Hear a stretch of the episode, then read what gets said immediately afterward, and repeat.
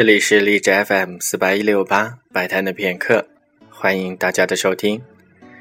柴可夫斯基的第五交响曲今天进行到第三乐章，这个乐章是一个圆舞曲乐章，抛开掉中间更像是诙谐曲的部分，首尾都很带有圆舞曲的优雅感觉。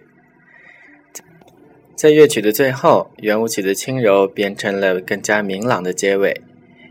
因为柴可夫斯基对这首交响曲的设计，就是从悲剧走向新的胜利。下面就请大家一起来听柴可夫斯基第五交响曲的第三乐章圆舞曲。